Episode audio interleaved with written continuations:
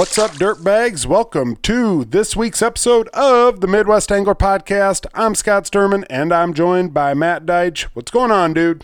You know, just enjoying life. How about yourself? Ah, just living the dream, living That's the all the guy freaking can dream. really do. I'm really starting to like uh, starting to like this weather, even on the warm days. Now, you know, it's like ah, 81. Uh, I believe tonight it's gonna get down like into the high 40s Yeah, overnight. it's uh, getting, it's getting kind of that chill, you know. I'm for that. Oh, so am I. I definitely way for am. that. Starting to kind of get my teacher coaching voice back. Kind of feeling a little tickle every once in a while in the throat, but kind of Mm-hmm. Okay. you know yelling at those kids all the time. Oh, I thought that was because you switched brands of cigarettes. that's the burning in my lungs. Yeah, hell yeah. but uh, uh, this week's episode is brought to you by our good buddies over at Dakota Angler in Sioux Falls, South Dakota. Uh, stop in, talk to Todd, talk to uh, uh, Josh, talk to Nick, um, talk to the rest of the guys on their uh, help, very helpful staff. Um, they basically got everything you need uh, right there uh, in Sioux Falls, South Dakota. Yeah, they definitely do. And you know, the one thing about it this time of year is you never know what kind of deal that you're going to get when you go in there. You know, maybe they're starting to mark a few of those open water things down, and Yep. uh, you know, you want to stock up over the over the winter time. So now's the time to get in there to get all that stuff. And I mean, we got a lot of good fall fishing left. So Yep. you know, stop in there and check that out. Yep, absolutely. And uh, if you don't stop in there, you want to check out what they got online, uh, www.dakotaangler.com, and use code DIRTBAG at checkout uh, and receive, uh, I believe it's 10% off.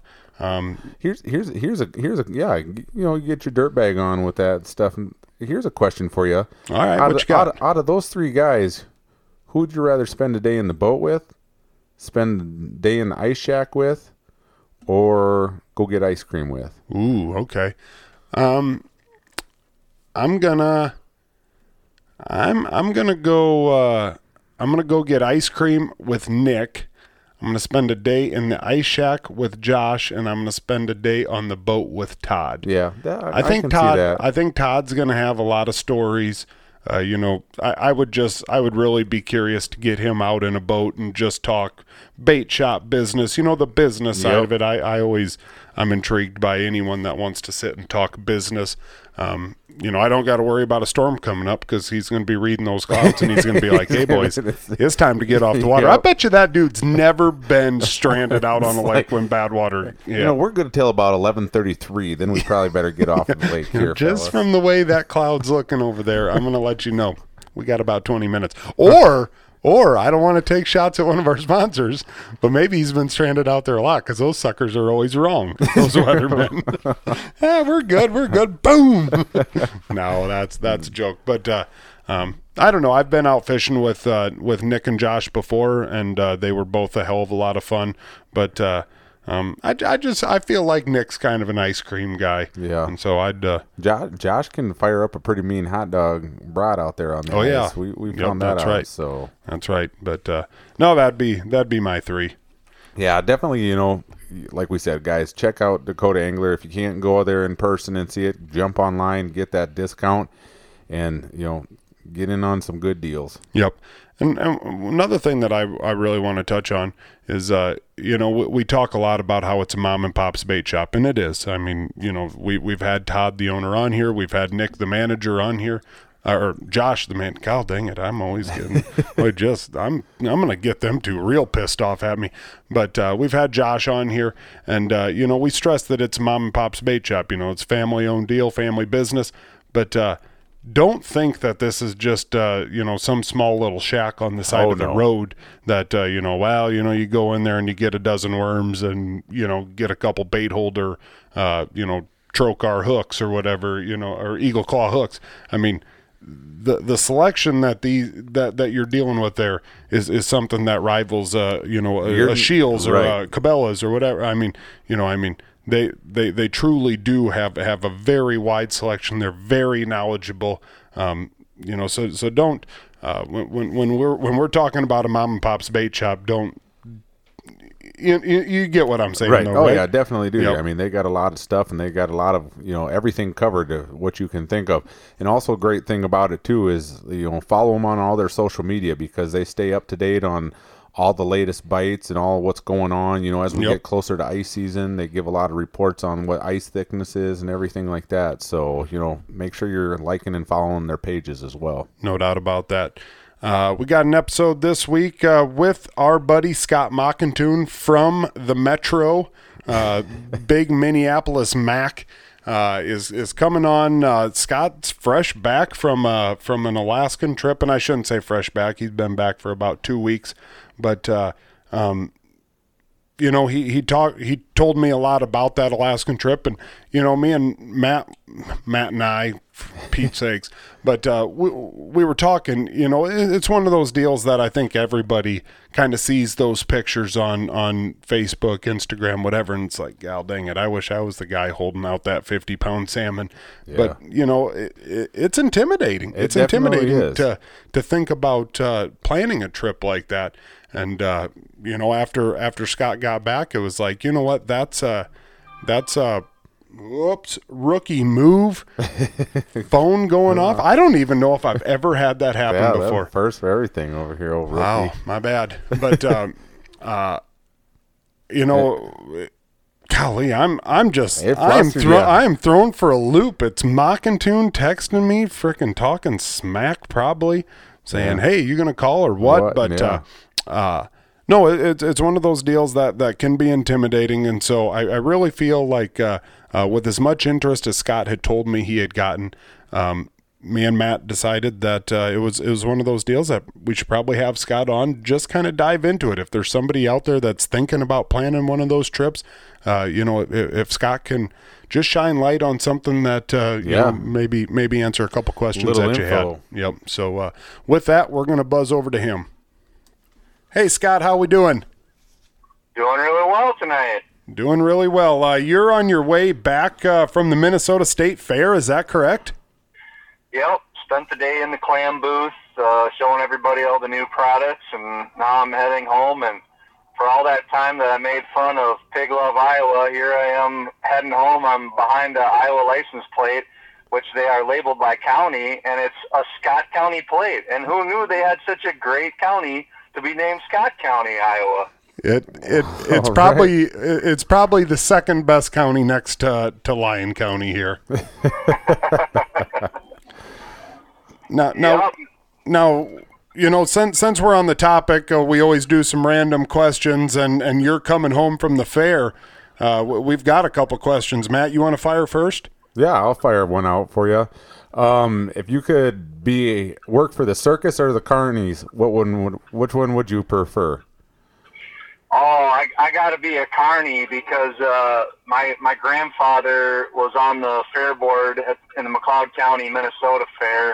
Uh, our family has brought livestock uh, or exhibited in that county fair for probably 50, 60 some plus years continuously.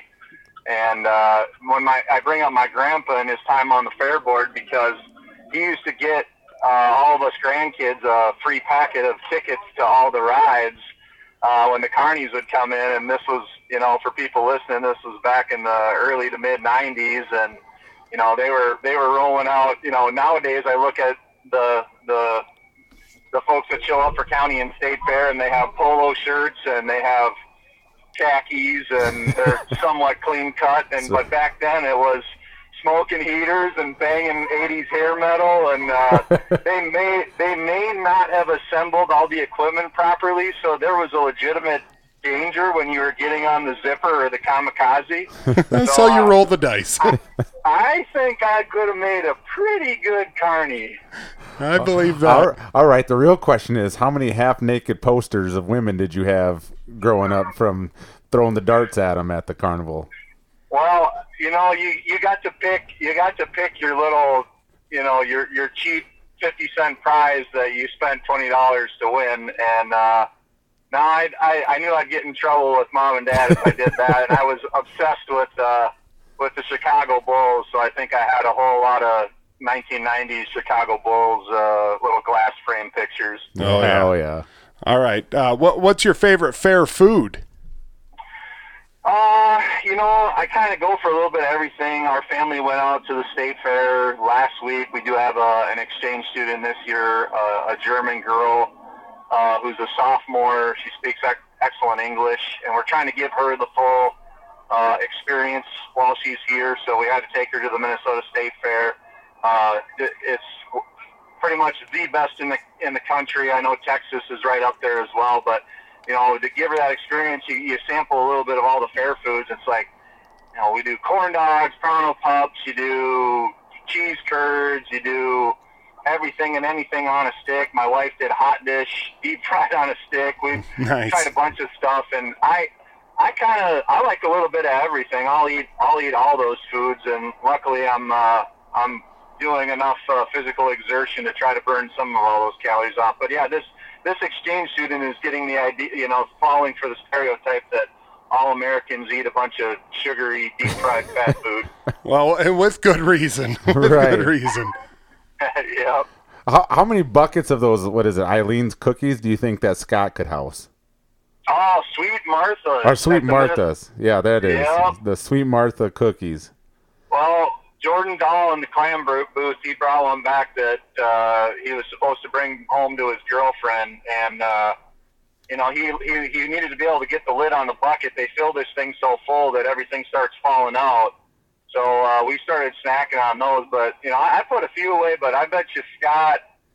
I bet you Scott could do a, a tub and a half of those things, especially if he had the access to the all-you-can-drink milk from the Minnesota Dairy Association. Mm, mm, mm, mm, mm, mm.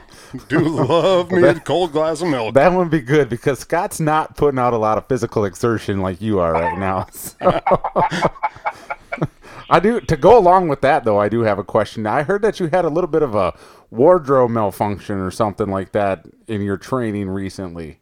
That's right.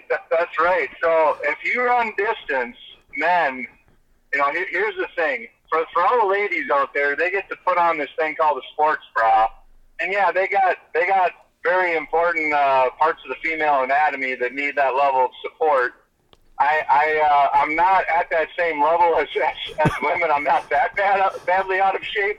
But what you end up running into as a distance runner is your shirt when you run long distances over, say, I don't know, seven, eight, nine miles, your shirt is making all these small little movements, and they're rubbing and rubbing and rubbing. Well, I decided this genius, he's going to throw some duct tape on there and cover those bad boys up.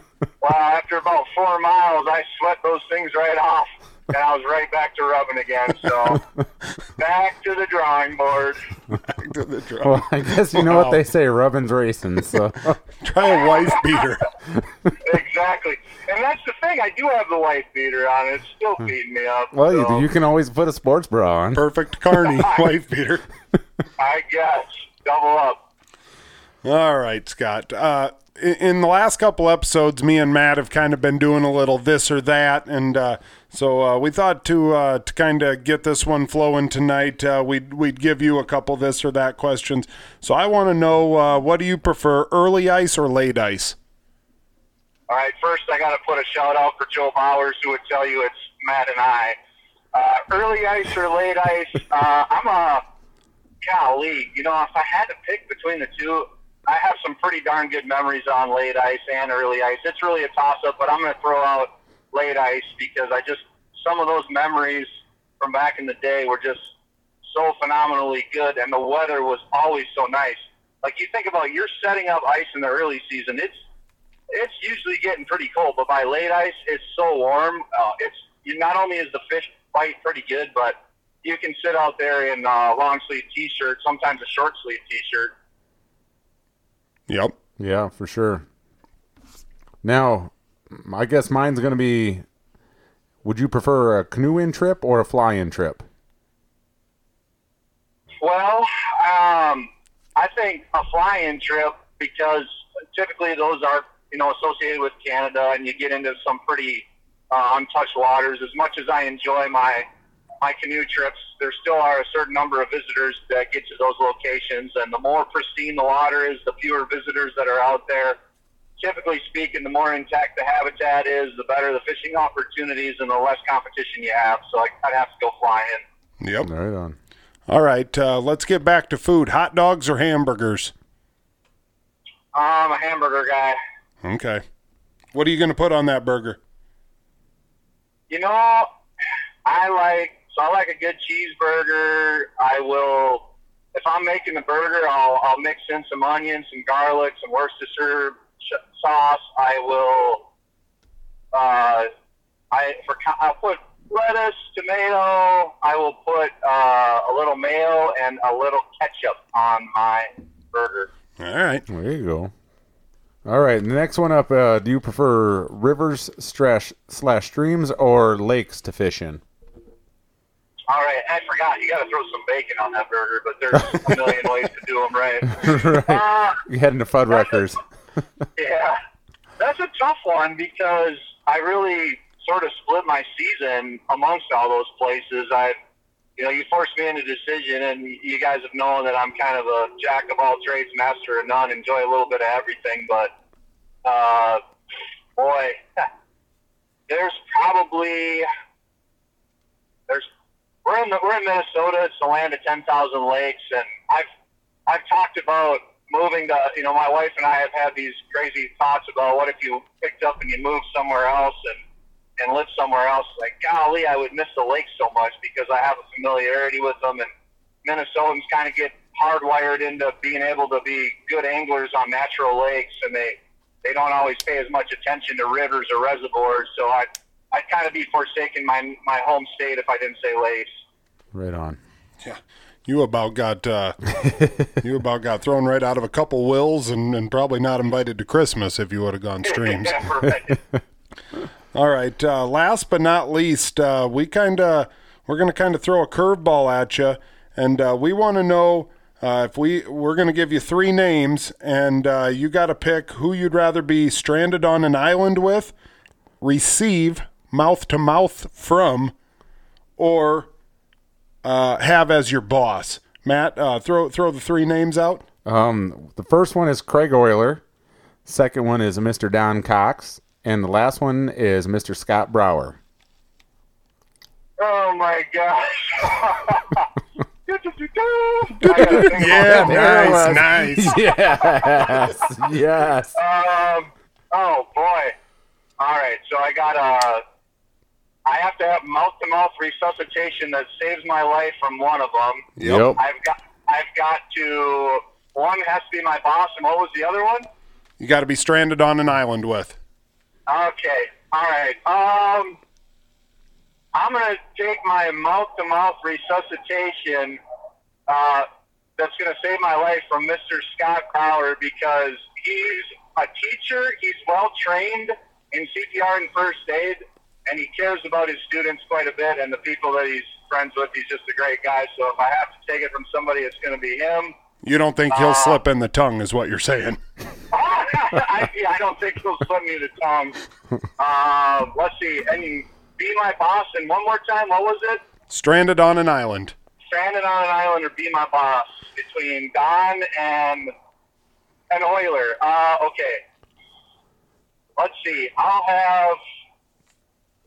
Well, Don Cox kind of is my boss already. I mean, he's my he's my dad and my surrogate dad, so he's kind of he's kind of the boss. I mean, what he says goes, and he's got some good stories. I think he'd be a good boss. He'd be a fair boss, but he'd be a good boss.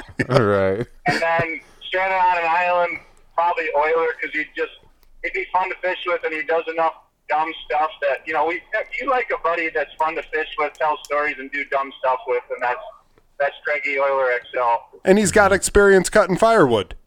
Great point. Never thought of that. Yeah. I did. I did. I expected more out of you, Scott. Well, All righty.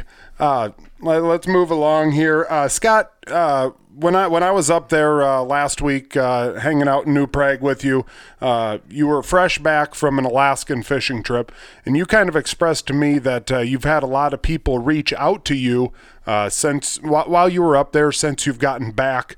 Uh, you know, kind of talking to you about how you went about planning for an Alaskan trip. And, you know, this is one of those trips that you don't just throw together a couple weeks prior. You know, I mean, this is, you know, in some cases, year years you know plural years uh, long uh, planning and whatnot and uh, you know i think just it, it was really crazy over the last couple weeks uh, how many people I've just had on my personal Facebook page that were up there in Alaska fishing. But uh, I also feel like it's kind of one of those deals that can be very intimidating to a person that uh, perhaps wants to do it. Maybe. Um, you know, obviously the the first thing that would come to mind is, well, I got to hire a guide, but uh, that's not always the case. So uh, Matt and I had talked, and we had decided it would be great to get you on uh, and just kind of kind of go over uh, what all went into your planning. We know that you're one of those people that uh, uh, takes a lot of time, does a lot of planning, uh, gets things right before you go. So, uh, first and foremost, uh, um, how, how long do you think a person really needs to plan on something like this? Uh, you know, I, I just think it's something that, you know, for, for some folks, depending on their, their level of planning and, and how much control they want to have over the situation and, and kind of getting ahead of things that, you know, you could, you, you might want to take a year or more than a year to do it, uh, you know, just to get ahead of things. And then for some folks, if you're just going to book it out and kind of go with the flow and whatever happens, happens, you know, and that's your personality type, you might be able to do that a couple months in advance. But uh, generally speaking, yeah, you, you really can't uh, you really can't last minute a, a, a trip of that order. At least, you know, again, the, the listeners to this podcast are, are usually hardcore avid anglers that want to make this trip at some point in their life, and you know, they, they will want to plan ahead. So yep. uh, that's kind of the range that, that, that it comes across for, for planning. All right. So then, uh, to go along with that, what what would you suggest the best time of year to do this would be? So timing is so critical on all of this, right? Uh, the major couple of draws. I, I remember talking to my wife about wanting to go out to Alaska, and you know, I remember very simplistically saying that a situation where I'd want to go to Alaska three times. I'd want to go once on a fishing trip, once on a hunting trip, and once uh, you know, on a sightseeing trip. And now I've kind of reset the deck of like, yeah, I still want to do all those things, but I also want to do the fishing trip again. It was so good. So right. it's it's and so I bring up the fishing side to say that uh, typically people think about Alaska and they associate it with it with Pacific salmonids. Uh, there are five Pacific salmon species uh, in in Alaska. Three of those are usually pretty uh, important or, or, or, highly sought species, and uh, they they're they're popular with anglers, but their timing is variable. Their timing is uh, is at different times. So those five species are chum salmon and pink salmon, which aren't super uh, super duper popular. You know, they're they're usually not. Uh, a lot of anglers don't target them. You can catch them um, and then the other three species are coho or silver salmon, chinook salmon, and uh, sockeye salmon. So those are the three species that people are typically targeting, and they are all uh, different timings on the run. Uh, and sometimes you'll get multiple runs of those, like where we fished on the Copper River. It was a tributary of the Klutina. Uh, those those fish have two runs of kings. There's a June run, and then there's a July into August run. And the cohos are usually one of the later running fish, kind of early to mid uh, August. The sockeyes are typically similar, but a little bit earlier than the silvers or cohos. And then the pinks are on a little wider, uh, wider scale, a little more variable. Uh, chums are kind of kind of July. So you kind of see and and it depends where you are too. Like I'm really oversimplifying it a little bit. It depends where you are. Like Alaska's a huge state. If you overlay Alaska across the lower 48, you know, it's 12 or 13 states worth of landmass. So it's such a huge area, and you you look at those runs of rivers.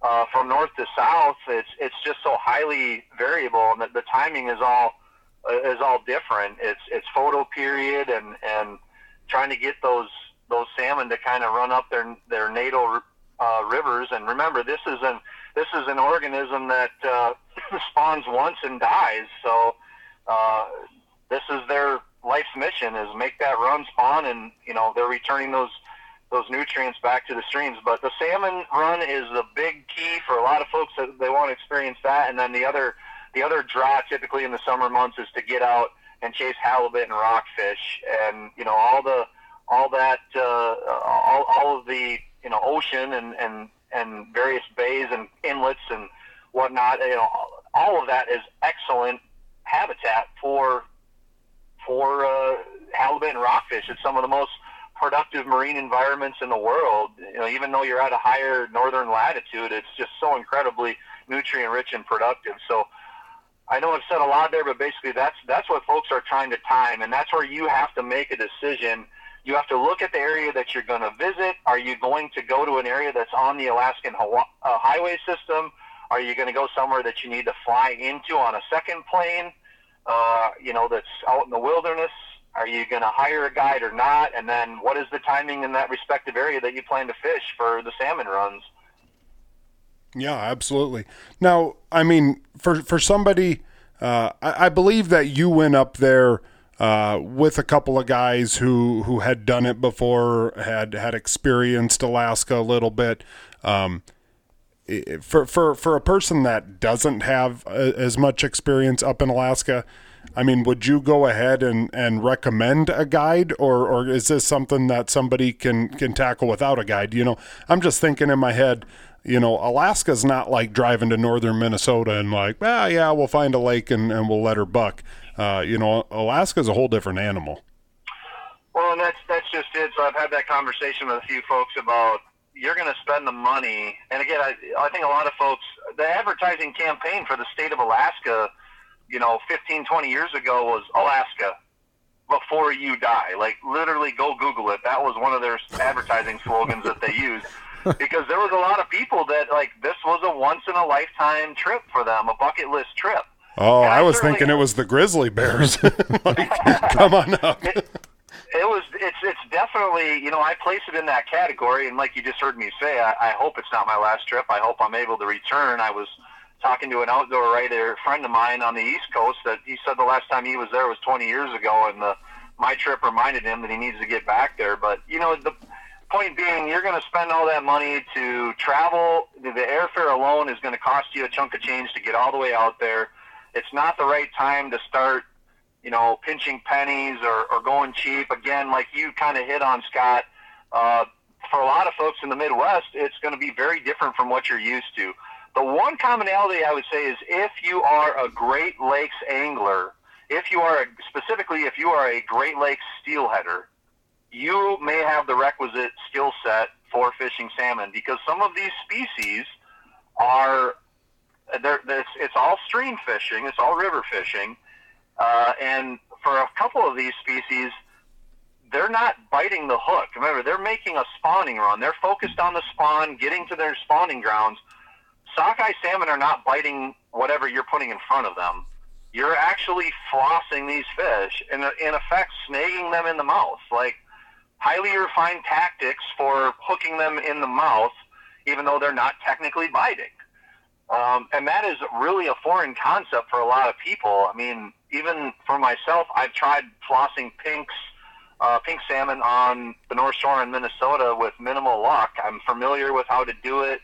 Um, I've felt fish before, but you know, it's it doesn't always work out. And so I, I point that out to say that absolutely we, we hired a guide while we were on the Kenai River, uh, Andrew Chadwick, who's a Minnesota-based uh, uh, guide, fishing guide and he he also um, he also guides up there uh, with a with a, with a friend of his, uh, Aaron Aaron Gerlovich. Uh, and the, the two of them have been at it for a little while, and they've gotten pretty good on, on the Kenai River. They're they're able to take you out in a boat to different spots. Because what you'll notice when you leave Anchorage, uh, going to the Kenai, where a lot of folks go, is uh, migration of people that are leaving the airport that are going on the Alaskan Highway, the Sterling Highway, out to that Kenai Peninsula to fish sockeye uh, or or silvers later in the year, and they, you know, it, that's where you see these photos of combat fishing, guys elbow to elbow that are fishing the same stretch that they can wade in on. One of the advantages of hiring that guide is he knows the river. He knows the fish holding spots. He can get you away from the other people. And anyone that's read rivers or spent time on rivers knows that certain areas are more productive than others. Yeah, the fish are moving up continuously, but just think of how those how those. It's also important to understand what you're chasing, right? Like all of us do. We're going to spend time studying our quarry. Well, these salmon are making moves. You tend to get a pulse of fish that come through, uh, and then they'll they'll move upstream a ways, and obviously they can't. Physiologically, they can't swim nonstop. They have to take little breaks. So then they swing over into little holding areas where the where the river isn't you know going as strong. They might get behind some rocks or a, a, a, a sand a, a, a gravel bar or an island, and they'll hang there for a little bit. They may hang there overnight till the next time the sun rises, and then they'll charge up another couple miles. And you can actually look at the progression of the timing of the run. Alaska Department of Fish and Game will put out their data from their sonar counters. Show so me the data. Trans- they'll, they'll, yeah, show me the data. They, they, they share that information of how many fish our transducers are counting daily, how many fresh fish are coming into the river, wherever that transducer location is, and you can kind of see, holy cow, we got a big spike of fresh fish in today. It's going to be good, or well, it hasn't really peaked yet, or well, we're still kind of waiting. Like you can, you can kind of see that, and over time, you know, they you can look back at the historical data and figure out what the timing of the run typically is. All of that is to say that you know those guys are going to give you a leg up on where where are those hiding places? Can you get away from the combat fishermen? There's definite value in in hiring a guide. I mean that's a captain obvious statement, right? Like a guy, you're basically you're not paying that person for you know baiting your hook or doing the things that you know how to do or tying a, a Palomar knot or whatever it is you're hiring that guy because of the knowledge they have of being on that river day in and day out, and they're dang good at what they do. Now, I want you to touch on one thing. Uh, a, a, second ago, you mentioned uh, the the style of fishing that you were using called flossing, and uh, uh you know you, you kind of touched on that that that that fish is not actually uh, biting your bait uh, like normal to eat it. But can you dive into that flossing, what that exactly is, and um, you know I guess how how that exactly works? Sure. So this was really great. Again, uh, Andrew Chadwick was the guide. He's taking us to places we can hop out in our waders, and we've got a, uh, uh, actually had a bait casting reel with real heavy duty monofilament line, uh, a snag-proof sinker. That's just like the name that the locals call it. It's basically just like a cannonball with a you know a clip on the top and then you're attaching that to a swivel, and then there's a long leader about one rod length, basically, maybe a little bit longer than that. We'll call it seven or eight foot, uh, and then there is a uh, a hook on the end of that. And I think I think there are certain stretches of rivers that Alaska Department of Fish and Game actually regulates that hook gap for how wide it can be. Uh, but I don't think that's in the Kenai. I could be wrong, but uh, at any rate, I, I didn't see anything about hook gap. Uh, but other places, I think the Russian might be one place where they where they monitor that gap. Anyways, you uh, you have that hook on there, and you're basically taking your arm and you're you're casting from the two o'clock position, drifting downstream to the to the ten o'clock position, picking up and dropping it back down. So if you listen to a person that's doing this, you've got the ambient noise of the river running, and you hear kerplunk, a thousand one, a thousand two, a thousand three, a thousand four. Then you're kind of sweeping that rod back, picking it up and dropping it again, kerplunk. And you're doing that over and over. And what you're doing is that line is following that weight. It's settling into the current. It's basically pivoting off that point as that weight gently tumbles down the river. And you have an effective arm, I'll call it, where that line, when you draw it tight, is going to run through the jaws of that sockeye salmon and catch the mouth of that salmon. Then you hook that salmon and and bring it on. And we we got into a bunch of sockeye. We got some pinks that way. We did hook a couple kings, although you can't keep those kings on the Kenai. Uh, so that's what you're doing with sockeye. And the thing is, you know, that is the tastiest fish, some would argue, for, for salmon. When those when the first run of sockeye are coming in, and there's you know there's commercial fishery for them too, and they're being flown out to you know the Seattle fish market. There's people paying 100 150 dollars a pound for it. Like sockeye is amazing. It's that bright orange, you know, real flashy, beautiful fillet that you see at the grocery store. And well, now you're out there catching it on your own, but again, you're flossing these fish. So that that is definitely one thing that takes some getting used to. Yeah, I I mean, not not not what I expected at all. I figured, you know, you were. I guess I don't know. I figured you were fly fishing for them. Like I didn't know. Well, and we did. So we did some uh, do-it-yourself uh, sockeye fishing with fly rods, but we're again flossing these fish. It's the same idea, or putting on bead patterns.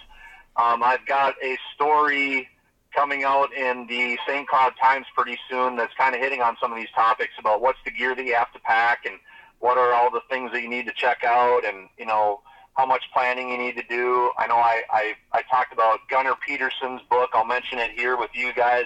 Gunnar Peterson wrote this book 30 years ago, uh, Guide to the Alaskan, you know, Fishing the Alaskan Highway, something to that effect. I forget the exact title. Uh, but it's got the whole highway system on there where all the streams and lakes are that are near that road, near those roads that you can fish, how to fish these different fish species. That's a good guidebook for finding places that you can put on your GPS or your phone mapping app so you can stop along the way and try for different things.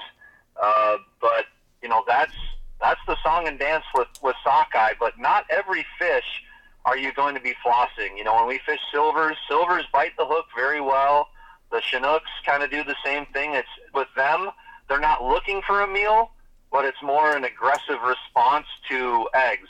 Like everybody that's fishing on those kings are usually putting egg patterns out. So they're literally curing eggs from female king or silver salmon uh, and holding on to those, you know, to use them later in the year uh, for for the second run or the late run of kings. You're putting in a in a mesh in a mesh bag. You may have seen these for sale at sporting goods stores in the Midwest, the cured eggs. Uh, but those don't hold a candle to the real ones that the resident Alaskans make. And you know, our guides that took us out uh, on the Klutina that I mentioned earlier for king salmon, that's what we were using there. And I'll just I'll briefly touch on that setup since I'm bringing it up. Uh, again, we used a guide there, Copper River Guides. I totally would endorse using those folks. And again, it's it's even if I like if I went out to the Kenai River and I wanted to do it myself, absolutely I could have caught a few so, uh, sockeye, but you know I would have been doing the combat fishing, and it was just more enjoyable to be with a guide and and who who really knows the song and dance on on on how to do the flossing thing. The, the, the, the hiring the guide on the copper and the Klutina is about access. You could buy a trespass uh, permit from the First Nations uh, which are the the indigenous uh, Native Americans that are, were in that area that own the land uh, adjacent to this river. You could purchase a trespass permit and try to hike your way in, but if you tried to look at the relief of this area, we're talking about rivers that are entombed between you know huge, not huge, uh, moderate-sized mountains, canyons. You know, th- these rivers are, are moving side to side, and they're they're banging up against a three or four hundred foot tall cliff face that's eroding rock, and they're running fast. I think I heard a quote of like 22 mile an hour flows with whitewater rapids. So if I showed up there, paid a trespass fee, and tried to carry a canoe in, I could try to go down river in a canoe and I could kill myself. I mean, there are whitewater rapids, and people kill themselves trying to do it. Everyone that's on that system is using a jet powered motor boat or they are using a raft. And in our case, we were hiring a guide on a raft, drifting downstream, working our way carefully through whitewater areas, and then tucking in to fish holding locations where actually as a person that fishes the river it was kind of fascinating. It's like, you know, this is a kind of spot back home that I would be looking to fish for a walleye seam or, you know, a spot where a flathead catfish would, would kind of be sitting in the slack water uh, or as they called it, the frog water. Uh, that's what we were looking at. We were looking at these deep holes that were adjacent to runs, current seams, uh, frog waters, those guys called it. Just different places that we expected those king salmon to be holding on their upstream movements. And if we could drift a spawn sack in front of their face, chances were pretty good we could get one to pick it up and and bite. And that's what we did. You know, we had slinky weights on to a leader uh, with a couple of floating balls back to a spawn sack, and that that leader helped us keep in constant contact with the bottom of the river and know where our bait was. And then if you felt any sort of tap or anything unusual, you set the hook because you were either snagged or you had a giant of a king salmon taking that spawn sack. And how how much did those things fight? All right, so we had those on spinning gear with like 180 or 100 pound braid, and to give you an idea, the guides would crank down the drag so that you couldn't grab grab the line, you know, right above the reel to pull off some line. It was so hard.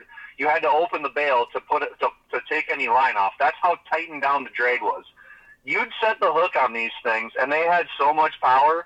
They'd go screaming up or downstream with no regard for how tight that drag was.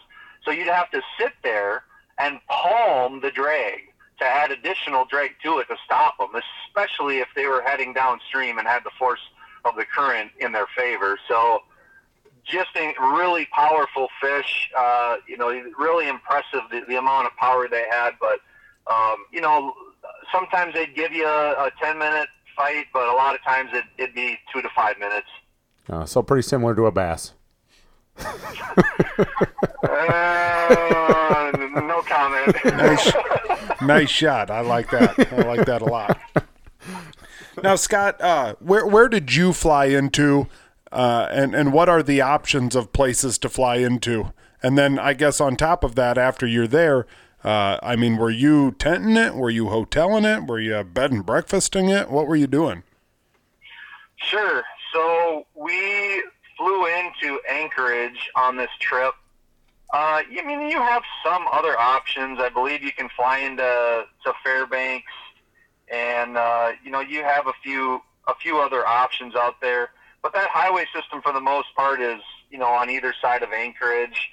Um, and again, you can you can hop on smaller planes. That's what a lot of folks do. They hop on smaller planes to go to other coastal towns or to head further inland, depending on if you're fishing or you're hunting.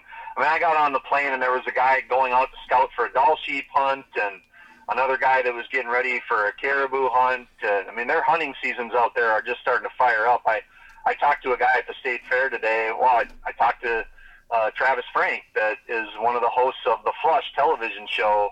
Uh, they are starting their filming schedule. He's flying out next week to Alaska for a ptarmigan hunt. So those seasons are opening up. But you have some options. You can fly into some different places. There's a lot of local bush pilot services, small planes, um, you know, single engines, float planes, you name it. Uh, but you know, if you want to cut your teeth on it, this is a really kind of a good way to go. Is get into Anchorage. Uh, a lot of folks rent RVs. I know uh, the, the, there were five of us in, in, in, in the party that I joined up with, and the roots of, of our party go back 15 years. Uh, I, I worked at Lake Superior uh, in an internship out on Lake Superior with the Department of Natural Resources by day, and then at night I I waited tables and tended bar at a restaurant, Grand Superior Lodge in Castle Danger, and I'm I ended up uh, you know being a part of what was kind of a murderer's row of of, of fishermen. Uh, we had we had Brian Porter, who's a fishing guide now. We had Kent Paulson and Jordan Korzanowski, who are a couple of charter boat captains. Tom Linderholm is a charter boat captain. Nate McVeigh is uh, he's still in the food and beverage industry, but he hunts and fishes like crazy. Um, I, I'm probably forgetting people, but we had a ton of guys that that love to hunt and fish. And So you were definitely the weakest link in that I crew. was is- the weakest yeah, link, no I, yeah, I picked up what you were putting down there. Yeah. Well, we've we uh, we've stayed in touch. We've fished off and on, and you know are able to to kind of check in. And we can't get together like we used to because our lives are in different directions, and we're spread around the state a little bit. But um, talk about some top top notch guys, and uh, you know Jordan and Kent had, had been to Alaska a few times.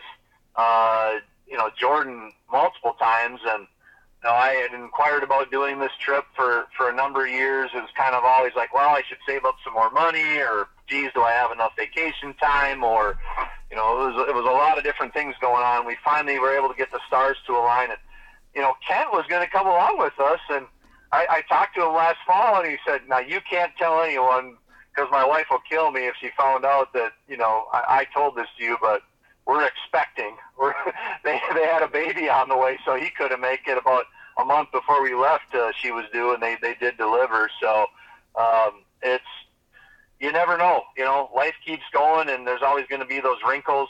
You know, when we planned the trip, gas was two dollars and some odd cents, and then when we're out there, gas in Alaska was five dollars and fifty cents a gallon. Oofed. And the the plan, uh, the five, the, the five of us that went, I meant to touch on this. I kind of moved away from it. Was Jordan Korzanowski, who I mentioned, our our friendship dating back 15 years.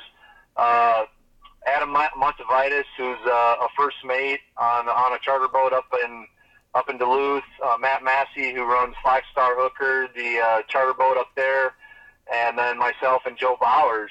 And uh, uh, Joe and I go back a, a number of years hunting and fishing as well. And Joe was Joe was a school teacher, so he's got the summer off.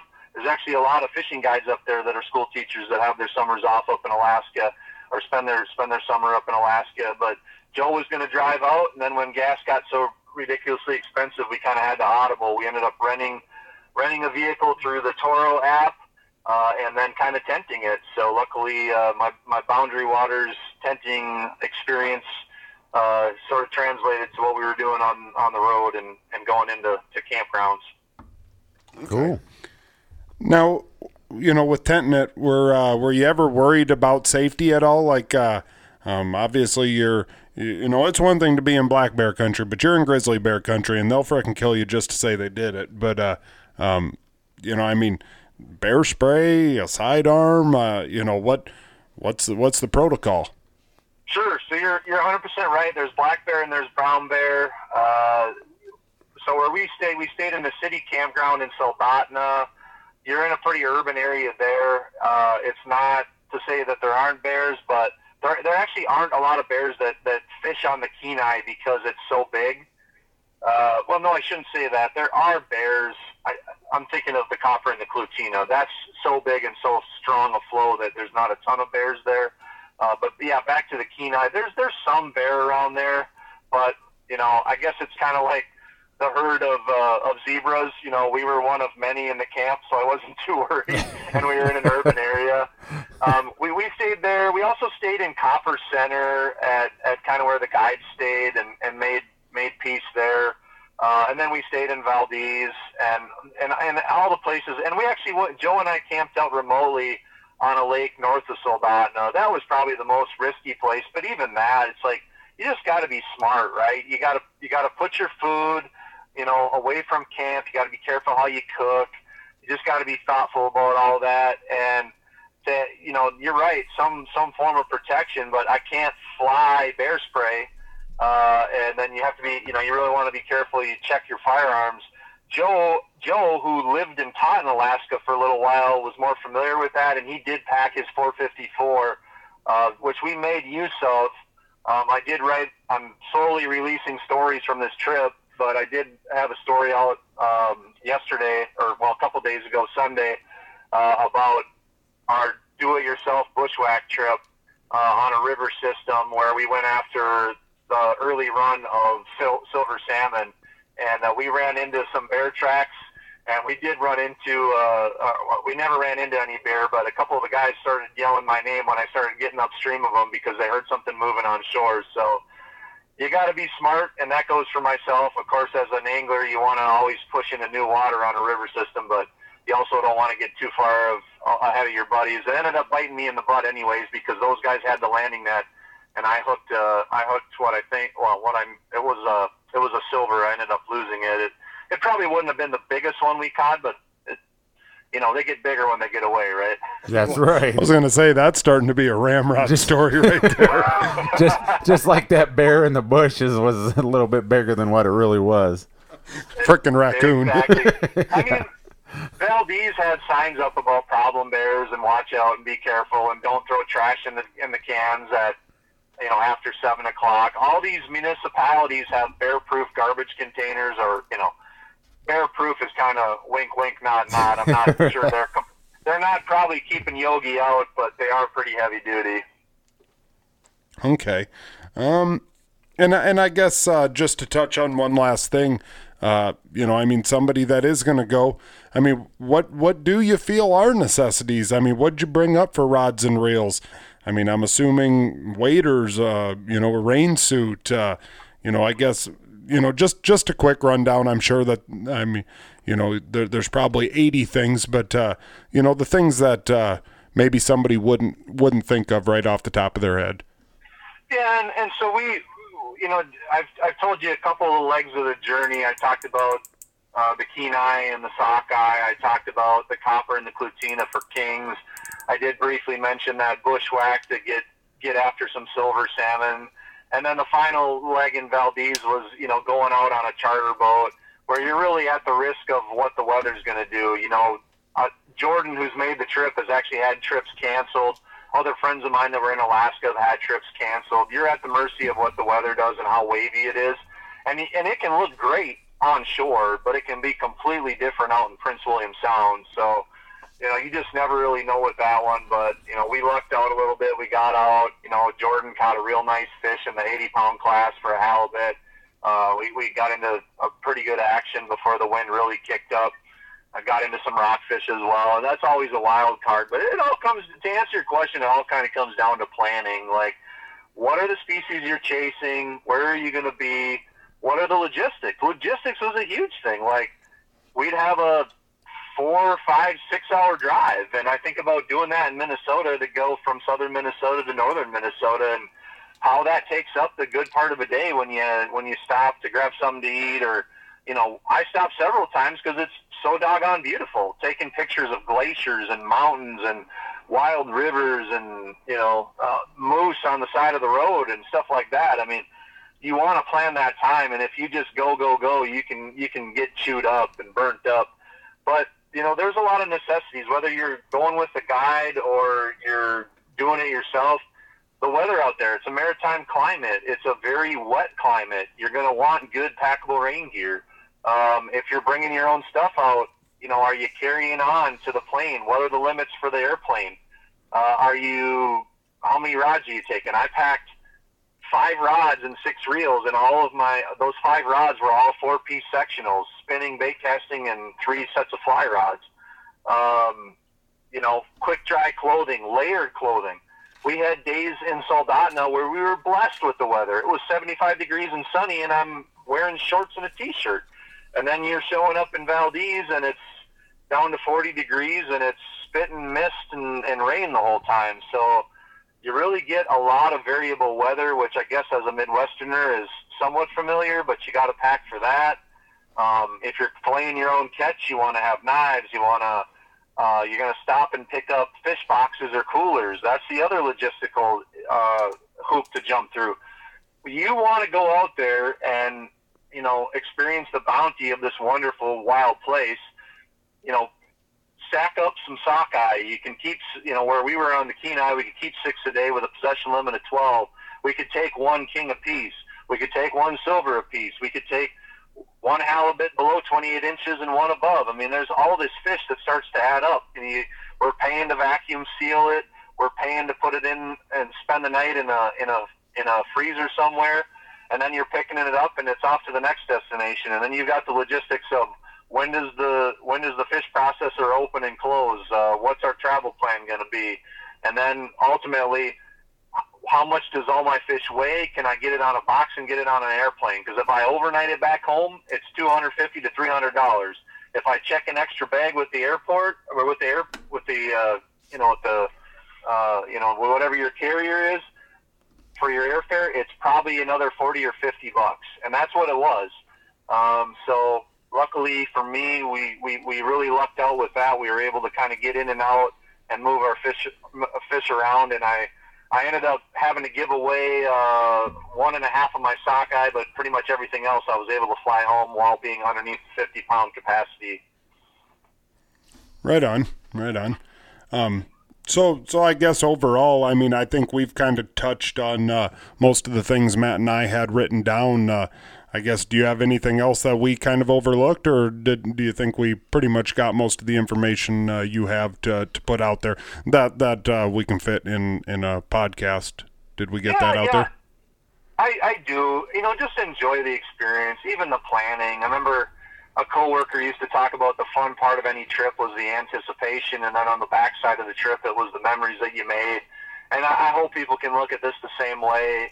You know, it is a bucket list trip. It's a once in a lifetime thing that I, you know, hope is is more frequent than that. It's a beautiful place. It's it's something that's so different. I mean, we have Pacific salmon that have been introduced to the Great Lakes.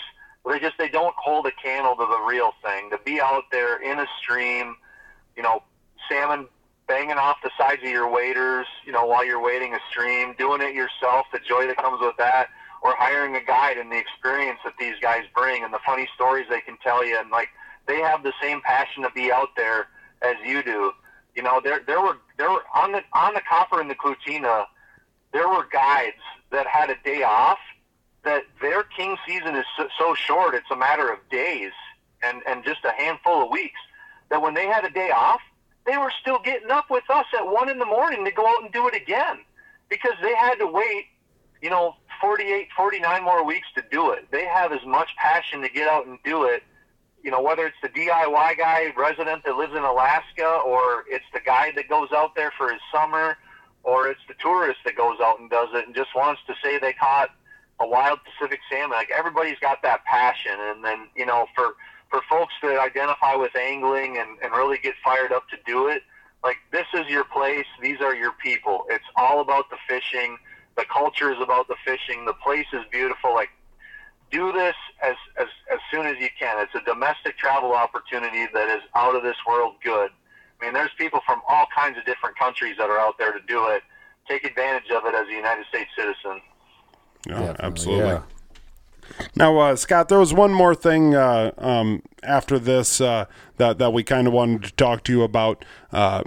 Bef- before we gave you a call, Matt and I were sitting here talking, and uh, he had said, uh, "Why don't we talk to Scott a little bit about fall turnover?" You know, you see a lot of people talking about fall turnover. Uh, you know, the lakes around here.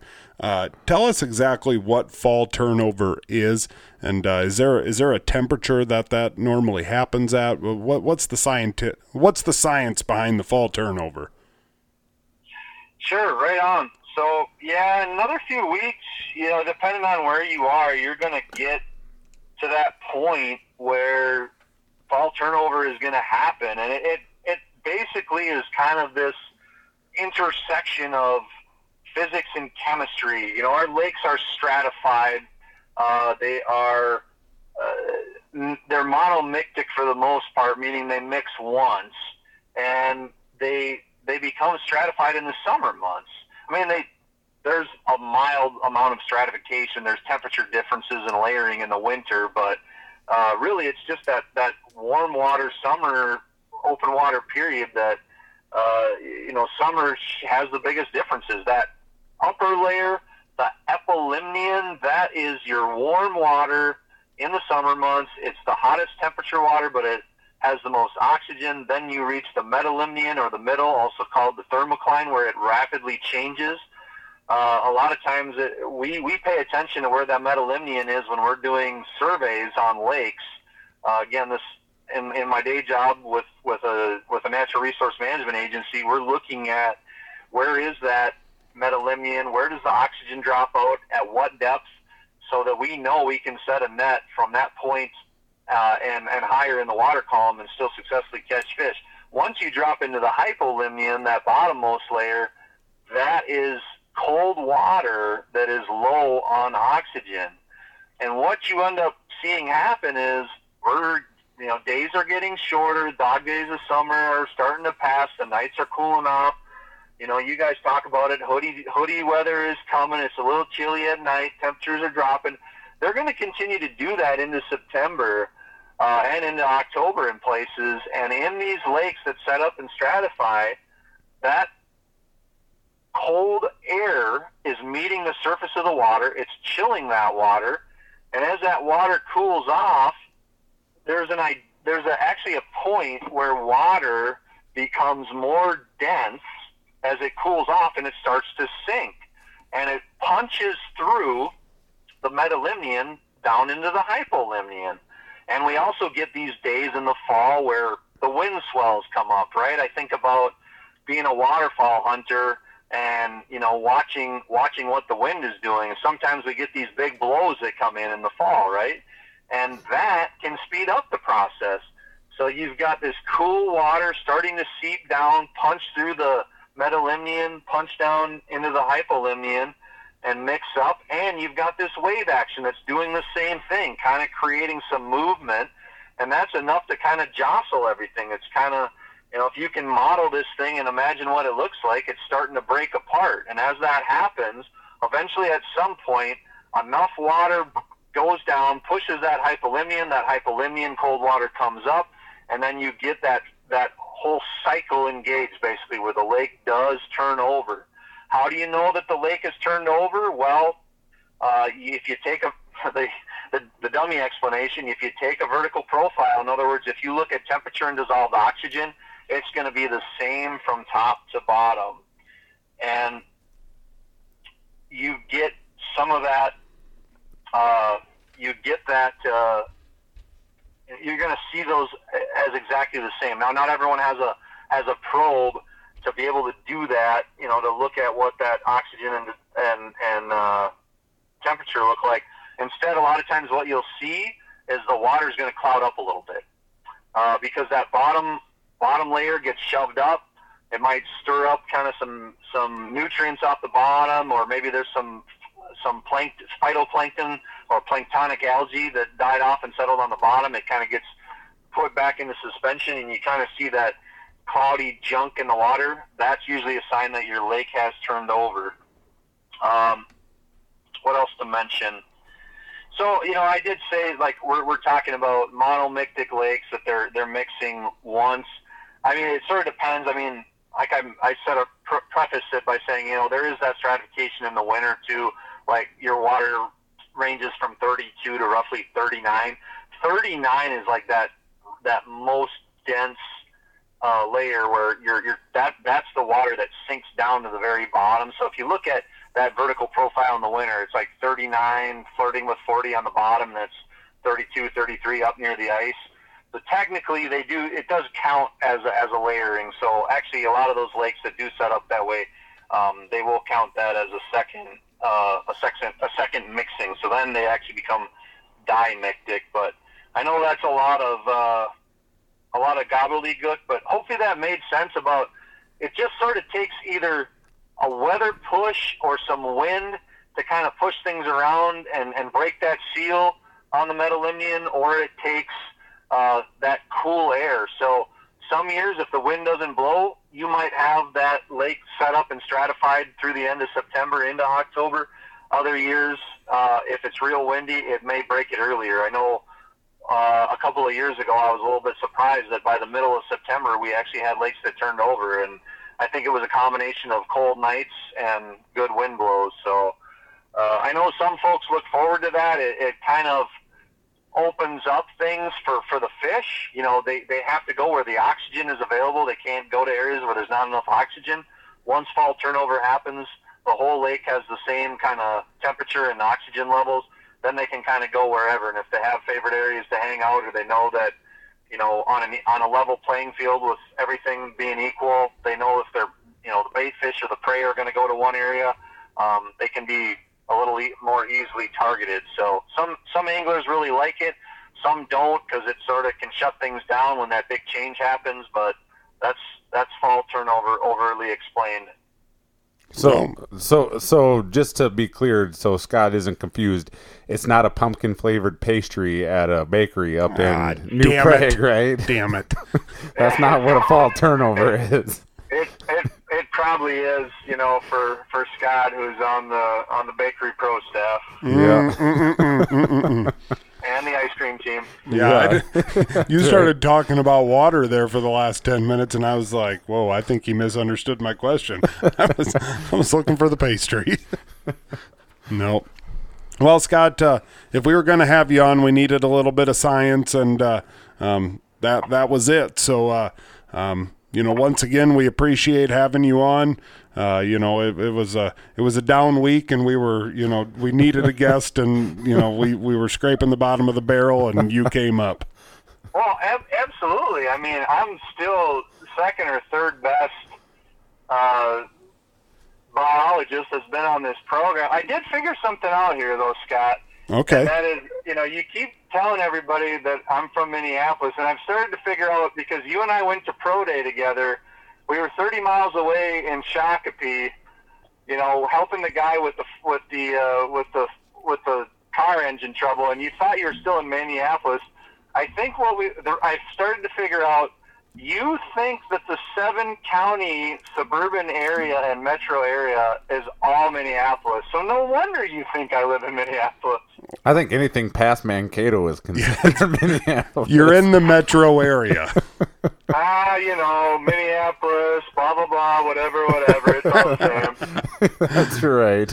Yeah, you you you can call it what you want, but I'm pretty sure that you know uh, Coon Rapids and and Rogers and whatnot. That's all Minneapolis. It's just different neighborhoods of Minneapolis. sure. It is like if you've never if you never actually leave the city, like if you never actually go through uh, you know a bunch of cornfields, it's still the same city. Uh, you know, you you can you can call it whatever you want, but uh, people that actually understand how geography works, that's all still the same city. you're good at you're good at you know fisheries you're good at natural resources you're not good at, at figuring out what cities are so hey everyone's got to be good at something This is this is true. I, I never knew that I I was such good friends with a ge, with a geography major. Yep. now you do. Now you do. So, all right, Scott. Uh, we appreciate you being on, and uh, look forward to having you on again. Sounds good. Thanks, fellas. You bet. Thanks. See ya. And that was our good buddy from Minneapolis, uh, Scott Mackenthun. Uh, uh, one thing about it, when you get him on, you're you're gonna you're gonna get the scientific Yeah. answers. You're gonna learn today. Yep, yep. And he, he's one of those the very few people that uh, can mix some real knowledge and and still be pretty freaking funny. You know, Oh, definitely. I mean, easy to listen to. Sometimes the words might go above your head, but he always seems to wrap it around for even even guys like us to understand it a yep, little bit yep. there. He can dumb it down, is what Matt's trying to say. exactly right. So. Uh, And I appreciate that about him. Yep, yep. I don't appreciate much about him, but uh, you know he he does know where there's a good bakery, and uh, he, can, can- dumb dumb things down. And so you can change a light bulb without a ladder. I mean, Yeah. that's all three things. I mean, what other? those three things right there. are What else do you really need in life? right. So, uh, um, nope. Uh, Scott, uh, you know, when we when we originally had talked to Scott, we had said, ah, I don't know. What do you think? You know, probably go about thirty minutes, and uh, we we probably should have known better. Uh, the one thing about him, uh, uh, he. He, he he's he's going to tell you exactly what what the answer is. There's no there's no short version, but uh, I think he shed a lot of information on on uh, um, you know, on on an Alaskan trip, if there is somebody out there that's thinking about doing that, um, you know, the whole uh, uh, fall turnover deal, there's a lot of science behind that. And Yeah, I'll, I'll be honest, definitely. I'm I'm I'm gonna flat out be honest with you. I had no clue that that even happened. Oh yeah. You know, you Matt Matt kind of brought it up earlier, and it was like. Oh, I guess you know whatever. So I quick do a little Google search, and it's like, oh yeah, okay, well, You just hear a lot of people talking about it this Yep. time of year, and I mean, you know, there's some false informations out there, and you know, there's some pretty informative stuff. So Yep. it's kind of nice to hear it for some somebody that kind of works with it. Yep, no doubt about it. Um, but moving along, uh, we've got our good news story of the week brought to you by our good buddies over at Freedom Brew in Larchwood, Iowa. Um, our buddies Austin, his wife Brianna, uh, head up Freedom Brew. They got a bunch of other gals that are working in there, uh, peddling the best coffee in the tri-state area, possibly the country, and they're voting. Uh, you know, they're they're in the world competition, and and I, I think they're receiving votes. Oh, from us, they're definitely Yeah, receiving yeah, votes. exactly. I, And I, I want to know, like, like, what do you think is the best time of year for like coffee? Like, do you think that we're getting into yeah. fall, and fall is kind of like like Yeah, the- fall's the coffee weather. like the Yep. coffee drinker season. Like if there Yep. was a coffee drinker season, it's like yeah. Yep, fall. I saw Brianna started putting up that she was starting to do the pumpkin spice stuff. Stuff, uh, right, yeah. uh, you know this this last week, and Well, so you can get into like they they got that bomb that apple cider that they make. Oh, That yeah. stuff is Oh, yeah. like yeah, you- awesome. and and that's not something that you want in July. right. You know, that's a that's a that. Yeah, you're right. mean, One hundred percent. You know, I think people, I think people miss it all summer long. Yeah. and and then all of a sudden it's like, ooh, you know, the the the first time that it doesn't hit eighty degrees, it's like. it's freaking fall. Like, give me that. Give me a hot drink. Like, oh man, it's getting cold. Like, I pump the brakes. Like, it's going to be literally 100 degrees colder three and a half months from now. So just, just, just keep that in mind. So, uh, but uh, no, I, I, I, I'm really liking the icy drinks, but uh, Yeah. I am kind of looking forward. Uh, I'm kind of looking forward to, uh, you know, they got the Freedom Brew, and I've been getting it, uh, you know, blended. But I'm kind of looking forward. I, I believe that they also offer that in a hot drink. So, uh, you Something know, that warms the soul. yeah, that's right. When when you drink it, it's like, woo, we go. baby, woo, baby. Freedom Brew Yep. warms the soul. Yeah, that's put that on the next T-shirt. That's right. warms the soul, and and I I want them to quote you underneath. it. warms the soul. Matt Deitch, Midwest Angler Podcast. Non-coffee drinker. Yeah, non coffee drinker. That's right. I do enjoy some. Yep. So, yeah. But uh, my mom was actually over there today. Oh yeah. Sent me a Snapchat trying to rub it in my face, and rubbing in. I I thought she was on her way from Sioux Falls, on her way to Sioux Falls. Then she turns around and tells me, like I I end up seeing her at work like 20 minutes later. She's like, "Oh yeah, I was on my way back from Sioux Falls." Could have brought you some. I'm like, Mom, you're the plug. Like, what the, f- what happened there? So, uh, I don't know. You know, I mean, I'll probably, I'll probably hold it against her until about Christmas time. but, uh, um, nope. Uh, with that, uh, we're going to move into the good news stories of the week. Um, you know, I, I, I want to give a good news story out, uh, you know, to, uh, to football coming around. Central Lyon, uh, uh, got their first win of the year. That's, Central Lyon George Little Rock. Central Lyon George Little Rock. Yes, that is our local uh, combined school uh, with uh, with the next school district over to the east. Um, you know, college football is back, and uh, you know, a part of me really wanted to talk about Nebraska, but uh, I, I'm honestly at a point now where I'm going to talk about Nebraska football right here, right now. But uh, I don't know that I'm ever. I'm, I'm not going to talk about Nebraska football again. I'm I'm to the point where, like, two years ago, I would have texted Zach Cox Yep, right. and, and been like, you know, who, like I, I'm almost to the point where I'm feeling bad for him now. Oh, I know. It's to the Like- point now where it's like you really don't want to talk trash or anything like that because if they do happen to beat like the Hawkeyes, then you'd feel kind of like super embarrassed that you, you lost. No, that ain't where I'm at. Like Okay. I'm, I'm at like, You just feel bad for the Nebraska people. Like, like this was the dude. This was Well, the savior. this- This, was yeah, I know. I mean, this was the second coming of the Messiah. they were supposed to be filling that trophy, or that trophy case up with national titles, and it's just, yeah. Yeah. I I, I get where you're going. Yeah, we're Like, not we're not going to go into it any No. farther than that because uh, we've got some good buddies from Nebraska. Yep. And uh, you know, like I, I don't know if it's my mule deer hunting or what it is, but like I actually like I'm kind of turning the corner with Nebraska. Like, you know, it's like ah, I could. I, I used to like I, I would have literally gone for the Taliban over Al- or over Nebraska. Jeez, that's a pretty good stretch there. I'm telling you. But uh, like now it's like, you know, ah, as long as they're not playing Iowa, like I'll go for them. Like, you know, Nebraska's cornfields and, and sand hills and, you know, like I, I can be for Nebraska, right? Yeah. But, uh, uh, you know, besides Omaha, but, uh, um, you know, yeah, I don't know. It's, uh, it's a bad deal. So, uh, I guess my good news story then, uh, my actual good news story. God dang it, I just had one right here. You you go ahead. I'm I'm circling back to it. All right, I'm just gonna give you know a shout out to one of our former guests and an avid dirtbag, avid listener. Uh, Josh Strand is the dirtbag, he got married this weekend, and so did Matt Waldron. So you know, congratulations to those guys. Uh, welcome to the club. Now you guys are no better than the rest of us. Yep. Sorry, bastards.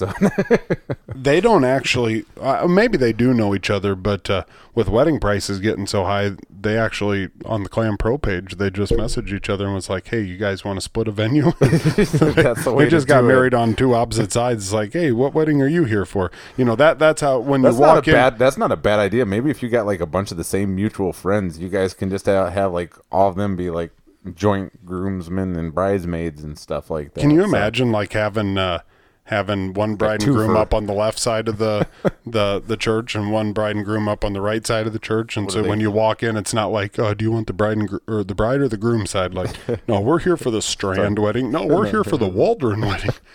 Maybe it's like what do they call that? A bogo? Yeah, Buy yeah, one, get- Buy one get one. hey, just as I'm I'm I'm cool with it as long as there's like two separate cakes, so that Yep. you can say, well, I got to have some cake from over here, but I also got to have some cake from this one too. So Yeah, that's right. don't be trying to split the cake. Nope, nope, that's good. Um, I don't remember what in the heck I was gonna do. I don't remember. I don't remember one bit. Uh, a former guest of ours had a pretty big weekend. Mr. J. Jay Przekurat, yep, that's right. Uh, won rookie of the year on the Bassmaster Elite Series. Um, and the Bassmaster Elite Series officially came to an end today. Uh, we'll talk about that next week uh, with fantasy fishing and whatnot, all coming to an end. Uh, just to make sure that uh, that it, it's officially all updated. I know sometimes it can take a couple hours to do it, but uh, we'll talk about that next week. But otherwise, I think I think we're at a spot where we can easily call this one uh, to an end, and uh, we appreciate you joining this week, and we'll see you again next week.